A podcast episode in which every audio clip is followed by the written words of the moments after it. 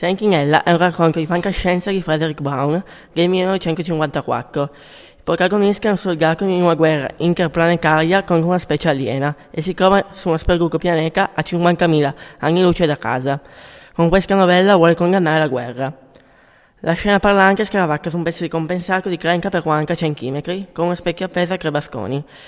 È stata rappresentata la scena finale della novella, in cui scrive «Il verso della visca del cadavere lo faceva brividire, molti del tempo sono abituati, ma lui no. Erano creature troppo schifose, con solo due braccia e due gambe, quella pelle con bianco nauseante e senza squame.